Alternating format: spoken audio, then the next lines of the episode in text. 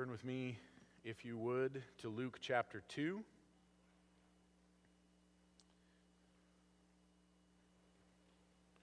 Luke chapter 2. We're going to look at verses uh, 1 through 20. We're going to read verses 1 through 20.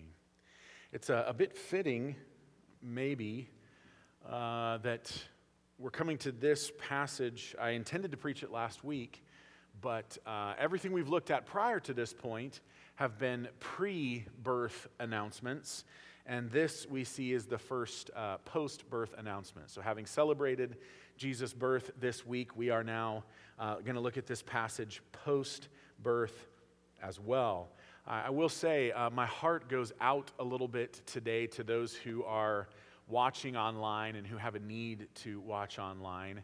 Uh, I could not be here for one week, and I watched the service online last week. And now, here this week, it's just done my soul well to be back in person uh, together with people in the room. So, for those who have been doing this for nine months, um, I, my, my heart just goes out to you, and I have been praying for you. But follow along with me as I read to you Luke chapter 1 or 2 verses 1 through 20. I may stop and, uh, and give a couple uh, points here and, and there. In those days, a decree went out from Caesar Augustus that all the world should be registered. This was the first registration when Quirinius was governor of Syria. Now, I'll stop there and just a uh, little bonus material since we only have one service today. By the way, uh, Russ gave me permission to preach for three hours, so I hope you all are comfortable. Um, this often Luke has been accused of getting his facts wrong. Uh, the, the language in the Greek, I'm not going to get, I'm not going to get into a great detail today, uh, but this, this could mean that this was the registration before Quirinius was governor of Syria. And if you have a good translation, you should get that note in your footnotes. The reason that's important is because uh, Quirinius was governor in Syria a long time. We didn't know who Quirinius was. He was uh, discovered, uh, or actually, artifacts with his name were, were discovered later. And that, that census that he ordered, or when he became, not not that he ordered, but when he became um, governor in Syria, was post Jesus' birth. And so I think the better translation here would be, and in fact, what, what the Greek can mean as well behind verse 2, is that this was the first registration before Quirinius was governor of Syria, Syria, and all went to be registered, each to his own town. And Joseph also went up from Galilee. Now, up here is not a reference to north. Galilee is in the north. Uh, Bethlehem, where he is headed, is southeast of Jerusalem, and Jerusalem is south of Galilee. But in order to go from Galilee to Jerusalem, you have to go up, not in terms of north, but in terms of uphill. In fact, Jerusalem, uh, probably at this point, maybe even still today, is the highest uh, city in Israel. And so up would have been a reference to elevation.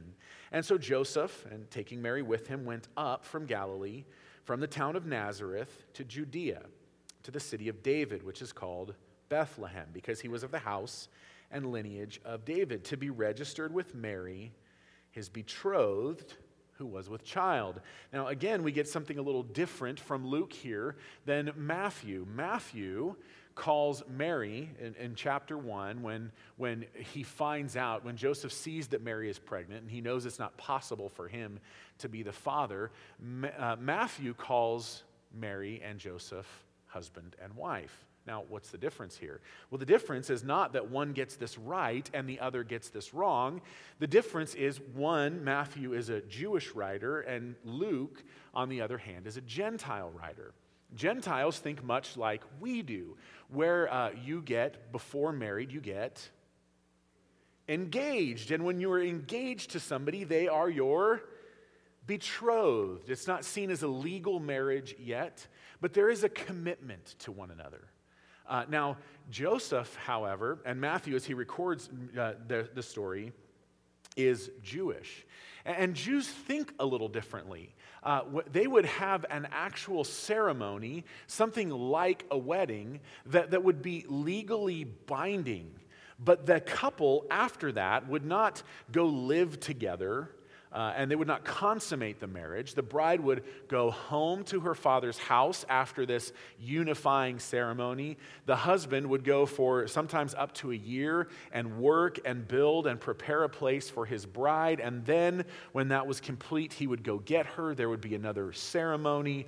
The, the marriage would be consummated and it would be official. So, Luke's mind, or, or more official, in Luke's mind, as a Gentile author, they're betrothed, they're engaged not yet husband and wife. But to Matthew, they're married. The ceremony has taken place. And so they are, uh, the, though they have not come together uh, to consummate the marriage, he would have seen them as married. And so Joseph, upon finding out that Mary was pregnant, would have put her away, uh, divorced her, as we're told in Matthew. But of course, the angel comes and says, No, don't do that. Don't be afraid to take her, Mary as your wife, because what is in her is from uh, the Lord.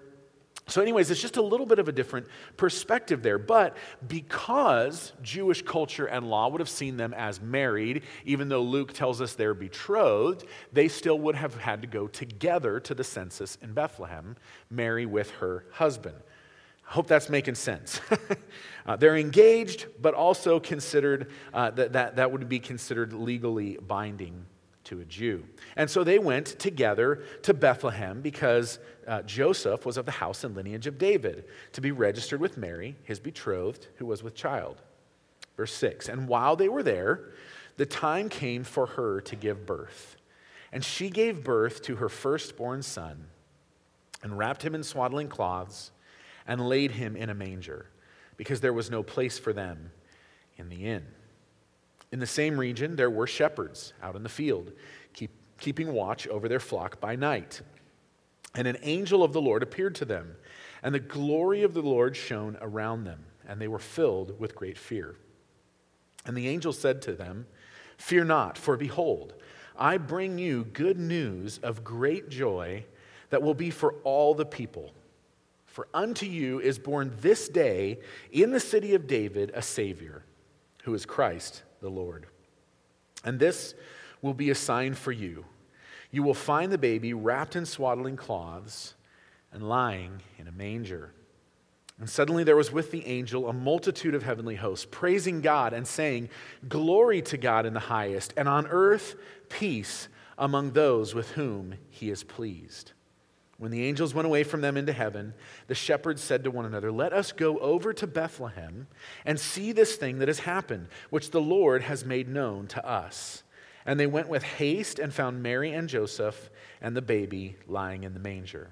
And when they saw it, they made known the saying that had been told them concerning this child. And all who heard it wondered at what the shepherds told them. But Mary treasured up all these things, pondering them in her heart.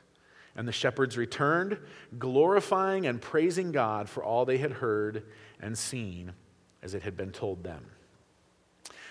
I, am guessing that most of us in this room have probably seen either the old animated version or the new live version of Disney's Aladdin. If you haven't, you might have to go watch it in order to make sense of this. But I think if I were going to be declared a king, and I were arriving someplace like Aladdin, I would want all kind of pomp and circumstance and instrumentation, and I would want everybody to know that the king is here, the king, he has arrived, much fanfare, and I would want them to know how great I was. That's just me being honest, though that's not good. But, you know, it's usually ordinary, I think, that somebody wants to be seen for ways that they're not. For Aladdin, he wanted to be seen as a king, though he was not. Uh, we, we oftentimes uh, put on this persona uh, of what we're like, we, we, or what we at least want people to think we're like. I remember uh, going into uh, the jail in Tucson, not after having been arrested, with a chaplain. I just want to clarify that. And going through parts of the jail. Uh, in, in Pima County, which is the county where Tucson is, uh, the jail there is divided into two sections first time offenders and repeat offenders. And then each of those two sections is divided into, again, between first time offenders and, and re, or uh, let, let, me rephrase that, I'm sorry. The f- one side is uh, uh, misdemeanor crimes for which somebody has been arrested, and the other side is felons. And then each of those sides is split into first time offenders and repeat offenders. So there's an area where first time misdemeanor arrests go, and then there's an area where repeat offender felons go. And when you go into the area of the jail that is first time misdemeanor uh, guys under arrest, there's three guards at a booth with like a hundred guys, and they won't talk to you. They want you to think they're bad. They want you to feel intimidated. They, you know, they're projecting this persona that's really probably not all that true. They want to be seen as hard, and yet they're, they're there for the first time. And then, in great contrast to that, you go to the maximum security area where there's a guard for just a small group of people and they only let some out at various times. Those guys, they got nothing to, no pretense to make. They'll pu- literally pulled up a chair, have a seat, have a conversation. They were friendly. They were excited to see somebody there who was willing to talk to them. They didn't have anything to prove. Well, I am not a king. And so, if I were going to pretend to be a king, I would want all the pomp and circumstance that attended a king. And yet, here in this story, when the King of Kings comes, the long promised King, the King who is going to and always has ruled over every other king and authority and government, when he shows up, he doesn't show up with fanfare. He doesn't show up with riches. He doesn't show up with a parade. He shows up in a stable, being placed in a manger. And when the announcement of his birth comes, it's not to kings, it's not to rulers, it's not to governors, it's to shepherds. I don't think we can understand uh, without taking a little closer look, just how important that is. Luke, uh, he has a particular emphasis on the outcast in society and culture. I think maybe part of that is that Luke is unique in all of Scripture. He is the only Gentile author in Scripture. And so, all 64 other books than Luke or Acts, the two written by Luke, they're all written by Jewish authors. But there was this, this pride in being a Jew that looked down on Gentiles. And so, Luke, I think he's got this heart for the outcast of society. The major players in the story are Gentiles who were outcasts, uh, the poor who were outcasts, lepers who were outcasts, and women who were not seen as very important in that society, and shepherds. Shepherds were not, uh, uh, they were not the elite of society. It was not a good profession to be a shepherd. In fact, shepherds were so looked down upon in this culture that they could not testify in court. Because all shepherds are liars, right? And their testimony cannot be trusted. And so, here, when Jesus arrives, this announcement is not made to the high and mighty. Matthew records that. He records the kings or the wise men, the magi who come. And Matthew's point is to show us this royal splendor of this sovereign God. But, but Luke is showing us this lowly position of Christ. And his birth was announced to shepherds without fanfare to the most unsuspecting people. But one of the things that should amaze us is that this is a singular event in all Scripture. And I'm not talking about the birth of Jesus. We, we, it is not necessarily uh, I mean, it only happened once, right? It's recorded in multiple places. But there is, uh, we know that Jesus only came and was born and lived once. But that is not what I mean when I say this is a singular event in Scripture. What I mean is, is what draws us, uh, what draws our attention to the importance of the birth of Christ. And that is that from cover to cover, Genesis through Revelation, you will not find another place in Scripture where a multitude of angels appear to anyone. It only happens here. This is the only place where seemingly the picture for us is the sky is ripped open and all heaven erupts in praise over what has just happened. We see Gabriel coming to Daniel in, in the book of Daniel. We see angels appearing to others. But only here is there just this massive celebration. I tried to think of what can I liken this to? And the only thing I could come up with is imagine your favorite sport and your favorite team. And it's coming down, whether it's football, maybe it's a Hail Mary, whether it's basketball, maybe it's a buzzer beater, and, and, and, and everybody is on the edge of their seats and it's the last seconds of the game. One play, one more inbound is all you've got to win. And your, your quarterback throws a Hail Mary for a touchdown. Or the ball is inbounded, and just with a fraction of a second left, the basketball is shot, it goes through the hoop. And what happens in your house at that moment? Well, if you're at the Griffiths house and Jamie's there, probably lots and lots of screaming and, and yelling. But there's just, I mean, we've all seen those videos, right? Where all of a sudden people jump up and there's this explosive yell and scream, we won. I think that's kind of a picture of what's going on here. There's this eruption of praise from heaven, and the sky comes open. And it's not just one angel in the glory of the Lord anymore. The glory of the Lord came with that angel. Now, that's another singular event, right?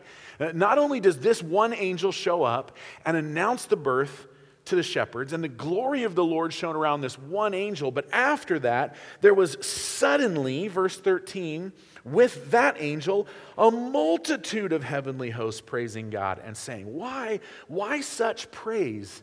At this moment. Well, I think the key to that is found in 1 Peter 1, verses 10 through 12. You don't have to turn there, but here's what Peter says there. He says, Concerning this salvation, the salvation that this baby came to provide. Concerning this salvation, the prophets who prophesied about the grace that was to be yours searched and inquired carefully, inquiring what person or time the Spirit of Christ uh, in them was indicating when he predicted the sufferings of Christ and the subsequent glories. So, all of the Old Testament authors, as they wrote, even they wrote, going, I wonder when. When's the time going to be? When is, when is this promised one going to arrive? This Messiah, the Savior, the seed, the stump, the many names he gets in the Old Testament. When is he going to be here? But it's not just the prophets who looked into these things. Verse 12 of 1 Peter 1 says, It was revealed to them that they were serving not themselves, but you in the things that they have in the things that have now been announced to you through those who preach the good news to you by the Holy Spirit sent from heaven. Here it is things into which angels long to look. All the culmination of all the promises. As, as the angels have been sitting in heaven on the edge of their seats, waiting for the buzzer beater, waiting for, for this baby to arrive. It's not like they didn't know. Clearly, they probably knew when the eternal Son of God took on flesh in the womb of Mary. But nonetheless, this is the moment. He's arrived. He's here. It's been born. It's time. And all heaven comes flying off of their seats and erupts in praise, saying, Glory to God in the highest, and on earth, peace among those with whom he is pleased. What a scene. What a picture to these lowly shepherds. Well, I want to look at three acts of this story. Uh, this story unfolds in three acts, and we'll look at them uh, pretty quickly. Act one is the report of Christmas. It is the report of Christmas. First, we see that the birth of Jesus is reported to the shepherds, it's announced to them. And like all other angelic appearances, they're afraid. And like the other angelic appearances in the book of Luke, they're assured that they don't need to be afraid, but that something has happened and they're going to be given a sign. Now, we're not told by Luke that this angel is Gabriel, but I think there's good possibility that it was. It matches the exact same formula of Mary and of uh, Elizabeth and, and Zechariah. I mean, we're seeing the same things happen here. But, but like all other appearances of, of these angels, they're afraid and they're assured that they don't need to be. And in verse 10, the angel tells us, Fear not, for behold, I bring you good news. And as Pastor shared, Thad shared with us last week, this is the word, this good news in the Greek is the word we get the word evangel from, or, or more commonly, we use the word evangelism. Evangelism is a sharing the evangel, and the evangel is simply the good news. But what is the good news that the angels reported here today, in this day?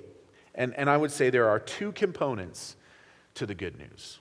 I mean, obviously, the good news is the ba- this baby has been born in Bethlehem. You'll find him in swaddling cloths and lying in a manger. But nonetheless, there's two components to the good news. And first is that this baby was a Savior.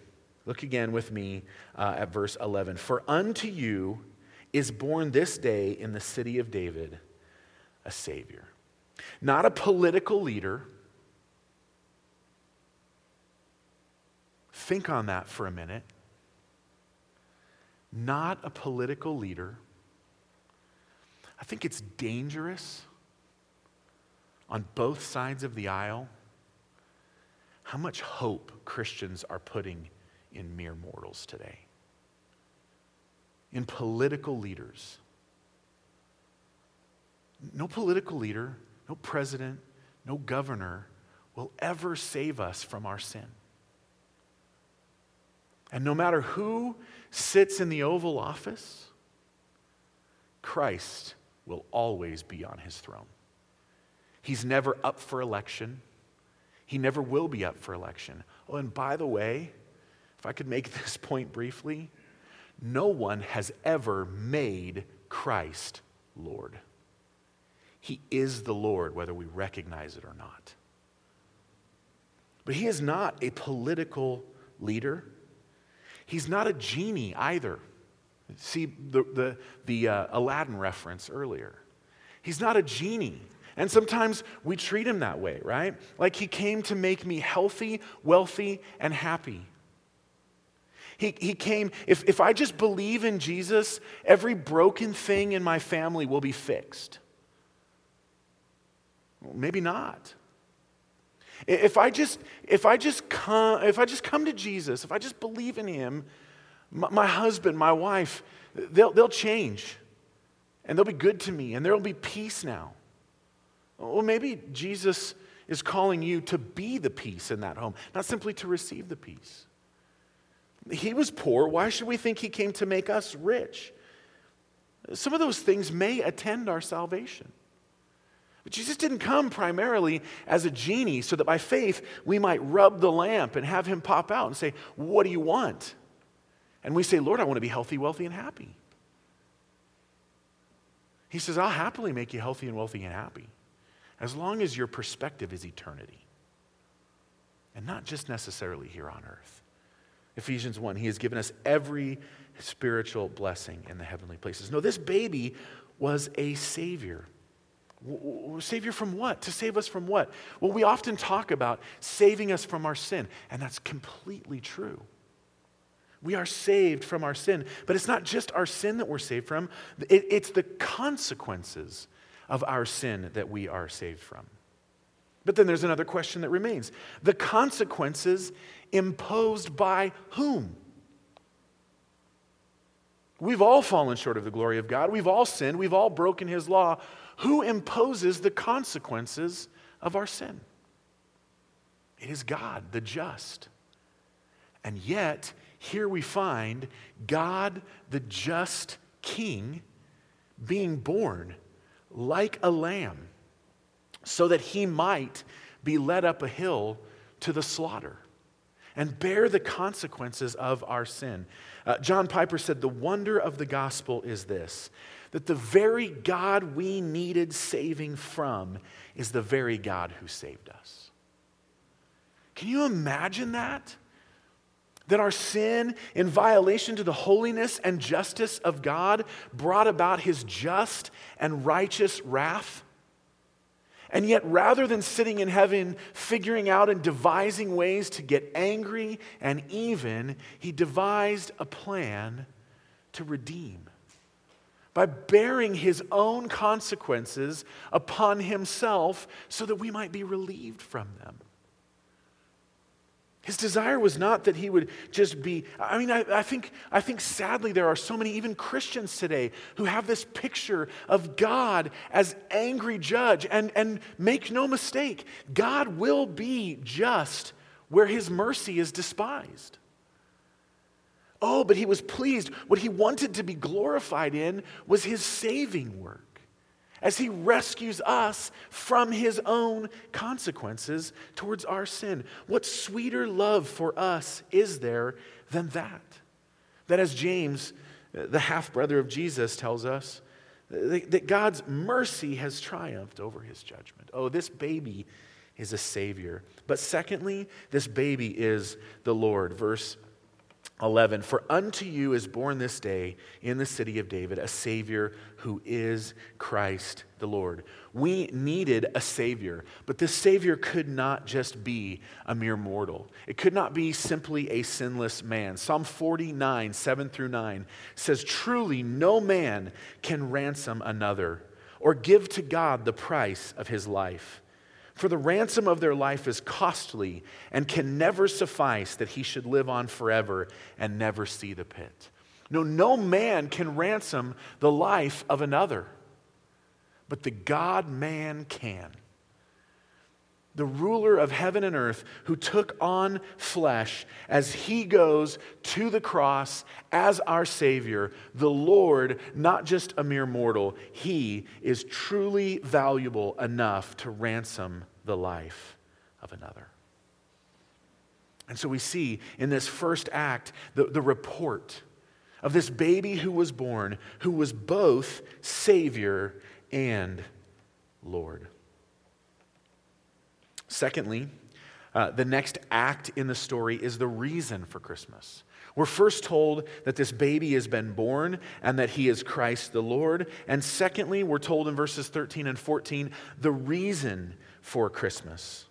Verse 13, and suddenly there was with, an angel, with the angel a multitude of heavenly hosts praising God. There it is. There's the first reason for Christmas the praise of God. The angels praised God, and we should praise God. Ephesians 1, again, not only has God given us every spiritual blessing, but we're told three times in Ephesians chapter 1 that we were saved to the praise of His glory or to the praise of His glorious grace. Uh, why was this Savior, Christ the Lord, born? Is the end of, of His salvation, or is the end of His birth our salvation? No. The end of his birth and our salvation is his praise. Our salvation must result in his praise. Never underestimate the high calling of praise. Never underestimate the value in joining with the angels and even all heaven as we see in Revelation when we praise God. And parents, if you're here today or if you're watching online, do not miss an opportunity to teach and show and model for your kids how we praise. Be in church and bring them with you into church. I think when it comes to our parenting, there is a law of diminishing returns. If you half value the church, they might quarter value the church. We're sitting, we sit around half committed to the church, more committed to vacation or whatever else it is, or sports or athletics, and, and travel for teams than we are the church. And then we've got a generation trying to figure out how come my kids don't value the church? It's because we taught them that other things are more important. Never underestimate the value of modeling praise for your children. The first reason for Christmas is praise, but the second reason is peace. There was a, a multitude of heavenly hosts praising God and saying, Glory to God in the highest, and on earth peace among those with whom he is pleased. For what does God desire to be praised? His harshness? His anger? His disappointment? No. He wants to be praised for his peace. And who is there peace among? If you've got the NIV, I think your translation of this particular part might be the best. Uh, there is peace among those on whom he has placed his favor. And on whom has he placed his favor? upon those who have trusted the good news, upon those who have believed that Jesus, the eternal God, miraculously and by the power of the Holy Spirit was born of a virgin, lived a sinless life, and died in our place. This Savior is the Lord, and He came that we might not only be God praisers, but that we might be at peace. Not only with God, but also with each other. And so, Act Three is the response to Christmas. How do we respond to that? We celebrated this last week the fact that God took on flesh, became a human, was born, suffered, and died, though He lived a perfect life in our place, condemned, so that, that He could redeem us. He was treated as a sinner so that we could be treated as righteous. What's the response to that? Well, I think there's a threefold response to Christmas. This is the third act.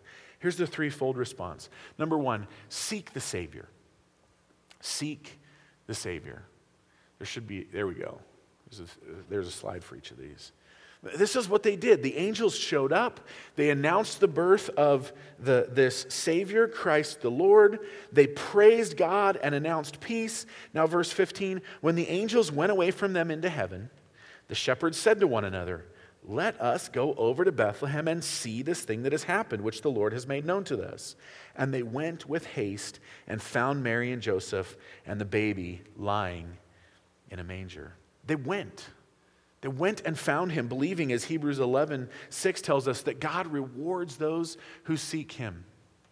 We've, if you go to Hobby Lobby or many other places, you could probably find a Christmas decoration that says, Wise men still seek him. And that's a true sentiment, isn't it? But I think I would add one to that. Wise men still seek him, the humble still find him. They went.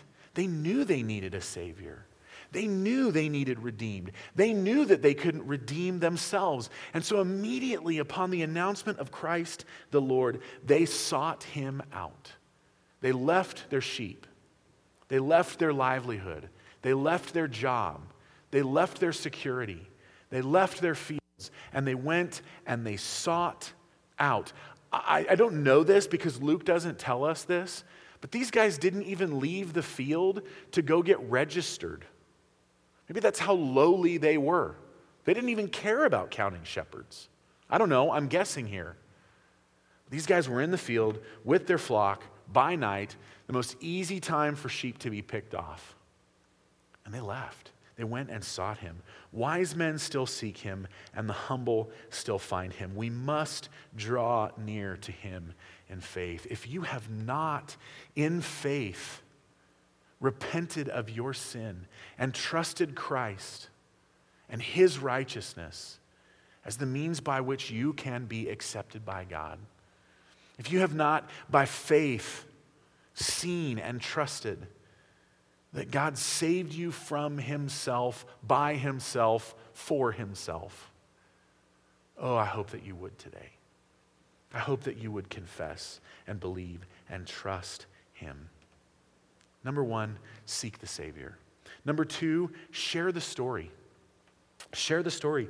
The only logical response to seeking the Savior is sharing the story. Verse 17 And they went, and when they saw it, they made known the saying that had been told them concerning this child. When we have an encounter with the Christ, when our eyes are, are opened and we see the glory of heaven in this manger, when we see the ruler of heaven and earth, Christ the Lord, born of a virgin, on our behalf, we can't help but tell people the story, the good news of the gospel, the evangel that the, she- that the, the angels told the shepherds about. It wasn't meant to be hidden, it was meant to go. Previously, and for some time, Trinity wonderfully, uh, this is, I, I'm, I'm, I'm amazed at what has been done, and, and I'm so grateful for it. But there was this long time of growing for His glory. We're going to grow the building, we're going to grow the budget, and we're going to do it for God's glory so that we have space to share the gospel with people. And that's wonderful. Well, well done. Great work. But the church isn't the field of dreams. God's message is not if you build it, they will come. No, the only logical follow up to growing for his glory is going with the gospel. Because God has not called the world to come into the church to hear the gospel. God has called the church to go into the world and proclaim the gospel that those who hear it might believe and become part of the church.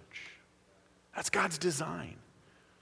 Growing for his glory is wonderful. And the next step in it is going with the gospel. Going with the gospel is how a church grows for the glory of God. And so we seek the Savior, we share the story, and thirdly, we worship the King. That's not just the, the shepherd's response, by the way, that's everybody's response. Look with me at verse 18. And all who heard it wondered at what the shepherds told them. If you tell, go out there and you tell somebody the gospel and they go, huh, this happened to me one time. I was called into the hospital to visit with a guy who was dying. He said, I think I'm going to go to heaven. What do you think? I said, I don't know. Are you really asking me? He said, Yeah, I really want to know what you think. I said, I think we're all sinners. And I think we deserve God's just condemnation.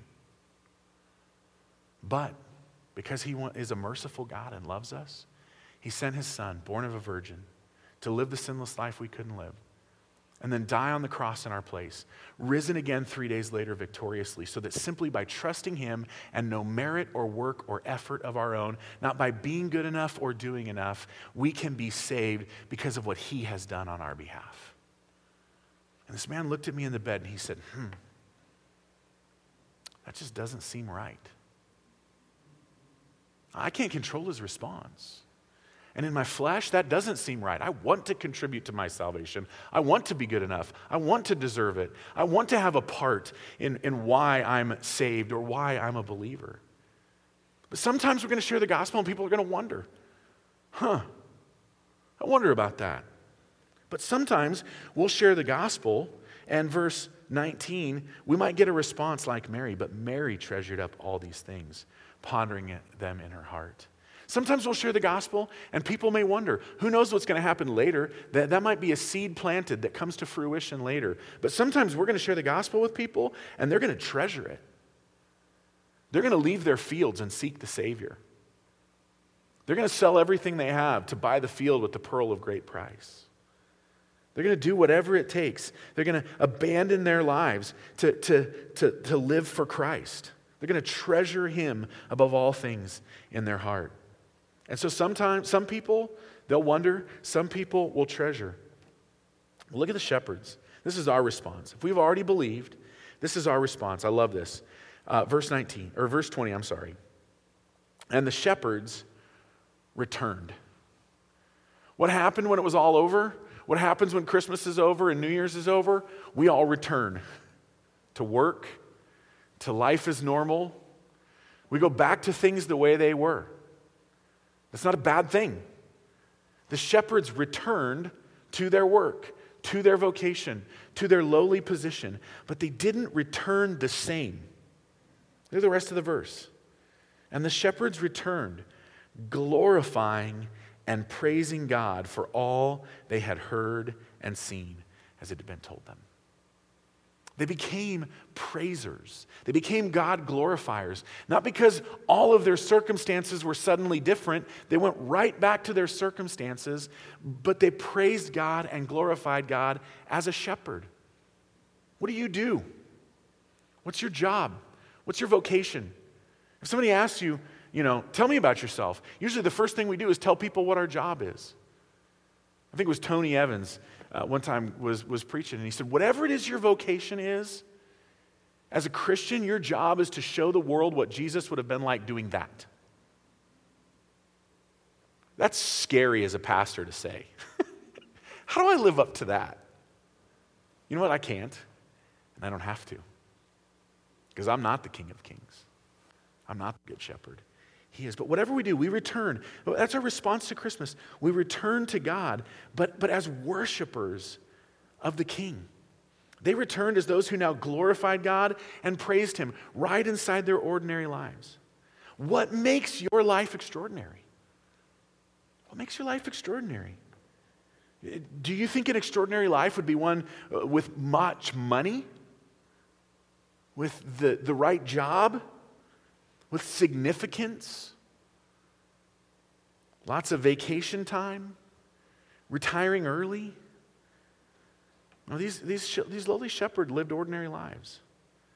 But they lived their ordinary lives extraordinarily for the glory of God. May our lives be extraordinary, not because of our circumstances, but because of our Savior who was born, Christ the Lord. Heavenly Father, thank you for the extraordinary announcement of the birth of our Savior, Christ the Lord. Lord, may we seek him. May we tell others of him. And may we worship and glorify him. And in so doing, live extraordinary lives, not of temporal value, but of eternal value for your glory and for our good. Father, thank you for redeeming us at the price of this child when we could not redeem ourselves or one another because the price of our life was too costly. You sent your own son, born of a virgin, to live in our place and die in our place and to be resurrected, offering us life. Oh Lord, you deserve all glory and honor and praise. Thank you for what you have done at Trinity in growing for your glory. And we want to see your kingdom grow for your glory. But make us, make us extraordinary, not, not in, in who we are or what we do, but that we live extraordinary lives for the glory of Christ as we go out into the world with the gospel to call the lowly and the humble to you.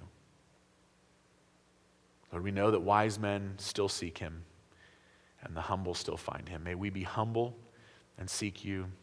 And may we have the privilege of being present after sharing the gospel when you call other humble people to yourself as well. Do much through us for your glory and for our good, we ask in Jesus' name. Amen.